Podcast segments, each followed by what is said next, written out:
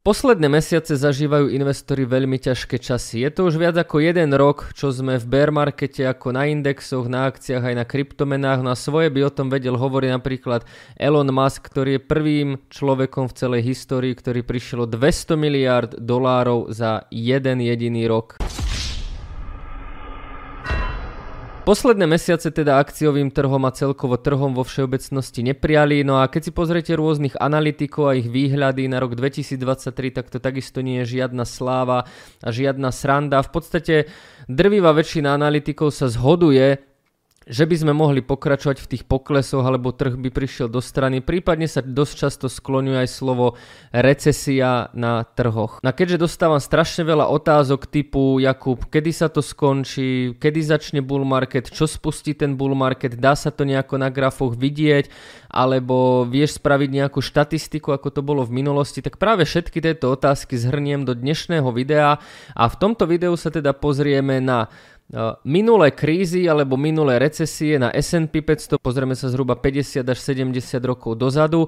Takisto sa pozrieme na to, čo sme videli na grafoch v minulých krízach, keď to klesalo, ako napríklad do toho vstupovala recesia. Na poviem vám dva moje osobné dôvody, kedy si ja myslím, že nastane bull market a čo potrebujem ako keby zo správ počuť a čo potrebujem na tých grafoch vidieť aby som ja subjektívne, a môžem sa miliť, nemusím mať pravdu, ale ja subjektívne mohol povedať, OK, tak teraz naozaj ten bull market môže začínať. Predtým ešte ako zapustím do grafov a rôznych indícií a informácií, treba povedať, že nikto nevieme, kde je dno. Ani ja, ani Warren Buffett, ani žiadny iný youtuber, ani investor, ani trader nevieme, kde je dno, ale vieme sa na základe minulosti poučiť a vieme sledovať rôzne situácie, ktoré to dno na grafoch alebo informačne môžu indikovať a práve na to sa teraz ideme pozrieť.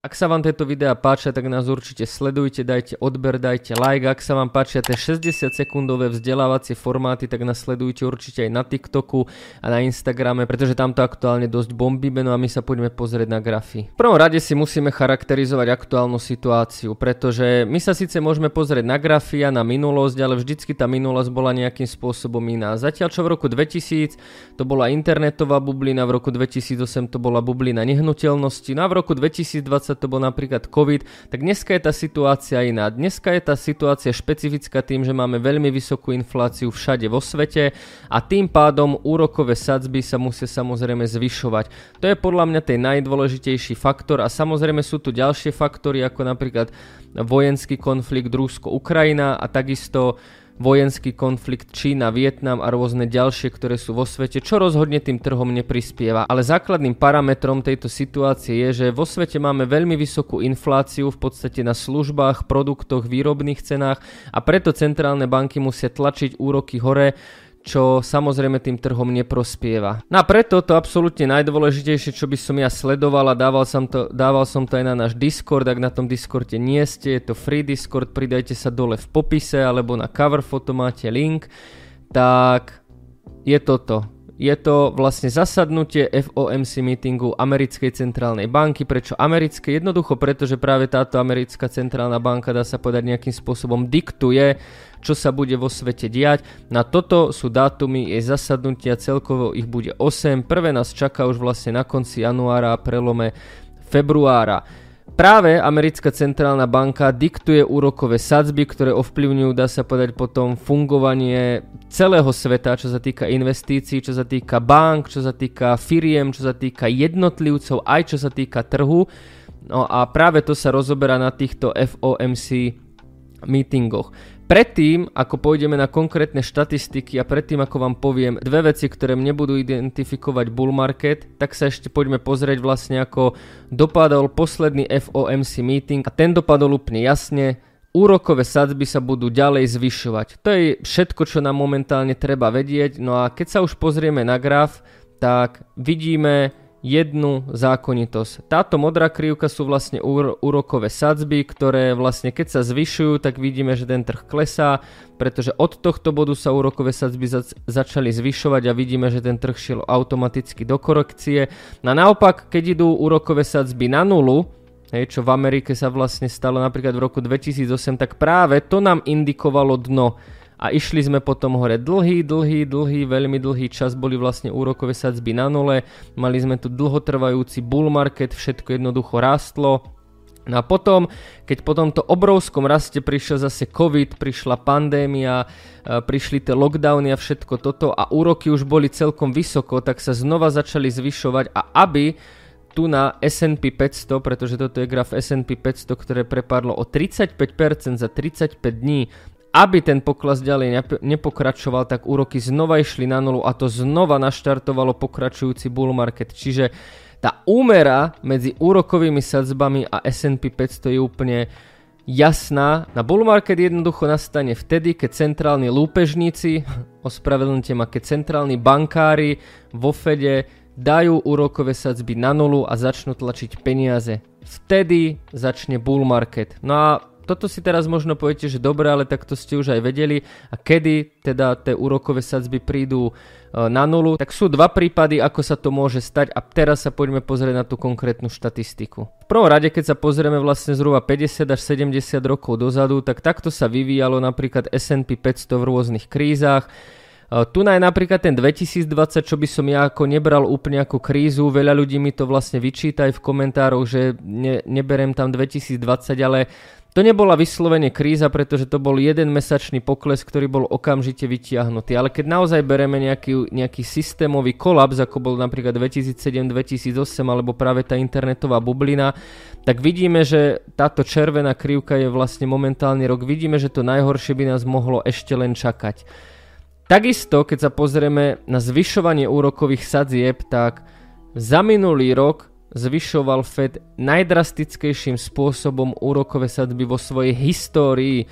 Absolútne prvýkrát v histórii zvyšoval úrokové sadzby o 0,75% a celkovo, ak sa nemýlim, to urobil 3 alebo 4 krát. A tá krivka zvyšovania úrokových sadzieb je najstrmšia v celej histórii a to je jeden z dôvodov, prečo jednoducho tie trhy klesajú. Takisto, keď sa pozrieme vlastne na minulosť, tak je tu veľmi dôležité graf S&P 500 a graf recesie, pretože v 11 recesiách od roku 1950 dosiahol akciový index S&P 500 vrchol v priemere 6 mesiacov pred začiatkom recesie a dna v priemere 3 mesiace pred ukončením recesie. No a čo to znamená? Ja to ukážem lepšie na tomto grafe. Ináč, ak ma nesledujete ešte na Twitteri, tak ma sledujte, pretože takéto zaujímavé štatistiky tam úplne pravidelne dávam a ten, kto vlastne bude sledovať ten profil, tak si tie pucle vie veľmi pekne pospája aj sám.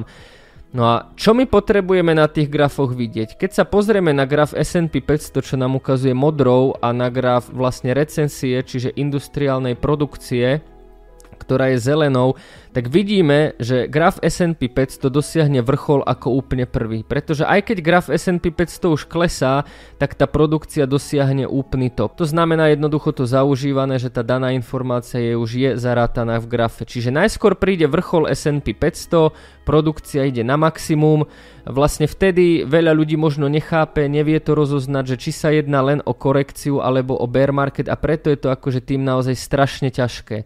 Pretože vy keď sa pozrite na tie grafy, tak v tom čase S&P 500 už síce klesá, ale všetky čísla idú ďalej. Hej, tento nesúlad sa inak volá aj divergencia. Ako náhle sa však dostaneme do bodu, že produkcia začne klesať a S&P 500 naďalej klesá, tak už vieme, že je asi niečo zlé a že ten bear market je jednoducho na spadnutie, alebo sme už proste jednoznačne v ňom. No a čo sa týka do, toho dna, tak je to znova opačne.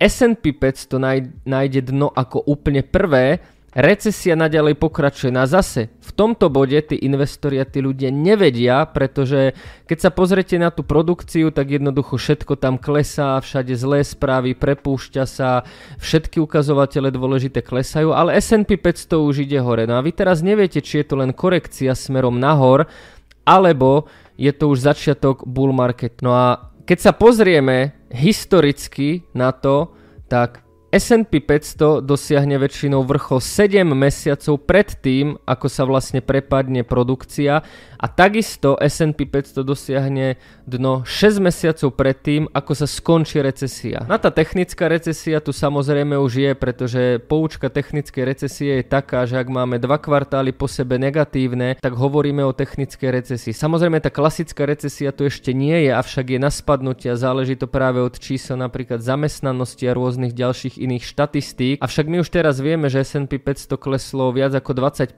ale tým, že zamestnanosť sa stále drží na veľmi vysokých číslach a rovnako aj rôzne ďalšie štatistiky, tak recesia oficiálne nie je oznámená. Ale to, čo vy chcete a potrebujete vidieť na grafe je práve to, že recesia bude oficiálne oznámená, bude trvať niekoľko mesiacov a ten graf už jednoducho začne stúpať. A kedy ten graf začne jednoducho stúpať, tak práve vtedy, keď úrokové sadzby pôjdu pomaly k nule. Na sú len dve možnosti, ako môžu ísť úrokové sadzby k nule a ako môže vlastne začať bear market. Tá prvá očakávaná možnosť je taká, že Fed, americká centrálna banka, bude veľmi strmo zvyšovať úroky, za tým už sme.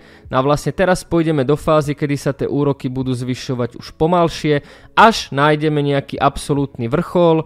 Na tomto vrchole pobudneme nejaký čas, inflácia sa medzi tým, ako budeme na tomto vrchole, dostane na očakávané 2% a potom, aby sme tú ekonomiku podporili, tak úroky zase začneme znižovať a možno pôjdu potom už na nulu, aby sme zase podporili ten trh. Toto, čo som vám teraz popísal, je učebnicové, teoretické popísanie toho, ako by to Fed chcel. Hej, čiže Fed, ten pík tej inflácie bol 9%, aktuálne sme na 7%, cieľ je dostať sa na 2%. A takýmto štýlom by to americká centrálna banka chcela dosiahnuť s tým, že prvá, tá najstrmšia fáza je už za nami, teraz ideme po, navyšovať už pomalšie, až nejaký čas, niekoľko mesiacov zostaneme zaseknutí na tej veľkej úrovni. Čiže stačí sledovať úrokové sadzby. Buď to bude nejaká takáto krivka, takýto vývoj a ako náhle my budeme niekde tu, že padneme znova na nulu, tak viete, že je to dno. Na druhá vec, čo sa podľa mňa teda stane je, že keď budeme možno niekde tu hore, alebo už začneme pomaly klesať, tak znova štatisticky sa môže stať a podľa mňa sa stane, že tie akciové trhy už budú tak extrémne vycúcané, tak extrémne vyklesané, že Fed bude musieť zvoliť oveľa tvrdšiu variantu a podľa mňa ako náhle tá inflácia možno ani nebude na tých 2%, ale bude dajme tomu na 3 alebo 4%, tak tá tak tie úrokové sadzby pôjdu okamžite dole, pretože ako náhle na tom S&P 500 príde k nejakému značnému prepadu, tak mi verte, že tie centrálne banky to budú musieť zachraňovať. Čiže to najdôležitejšie, čo vy teraz potrebujete vedieť, je graf úrokových sadzieb, sledovať, ako tie úrokové sadzby sú a takisto potrebujeme sledovať infláciu a potrebujeme sledovať vzťah medzi infláciou a úrokovými sadzbami. Tu nám môžeme vidieť, že vlastne tá inflácia by sa mala držať plánovanie okolo 2% ročne.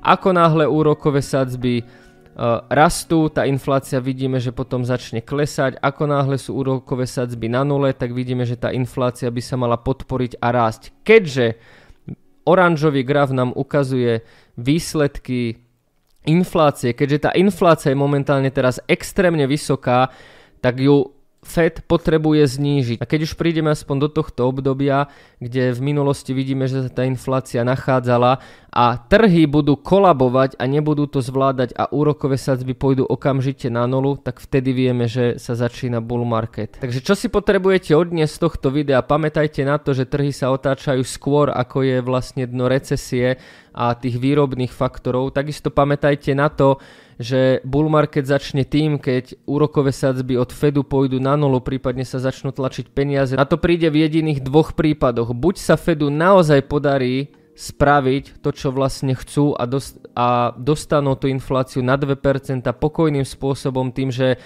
tá korekcia na trhoch bude veľmi, veľmi dlhá, kľudne možno aj celý tento rok, ešte niekoľko mesiacov, ale naozaj sa im podarí tú infláciu dostať na 2% a keď bude inflácia pod kontrolou, vtedy trochu podporia trhy, alebo tie trhy súčasné úrokové sadzby naozaj nezvládnu, inflácia bude naďalej klesať, ale ten Fed bude nútený tie úrokové sadzby dať na nulu už skôr, ešte predtým, než inflácia bude na 2%, možno na 3, možno na 4 a toto sú práve dva scenáre, kedy začne na trhu bull market. Začne vtedy, keď centrálne banky podporia trhy. Ak sa vám toto video páčilo, dajte like, dajte odber, verím, že to bolo vysvetlené zrozumiteľne, no a my sa vidíme znova budúci týždeň pri ďalších videách. Čauko.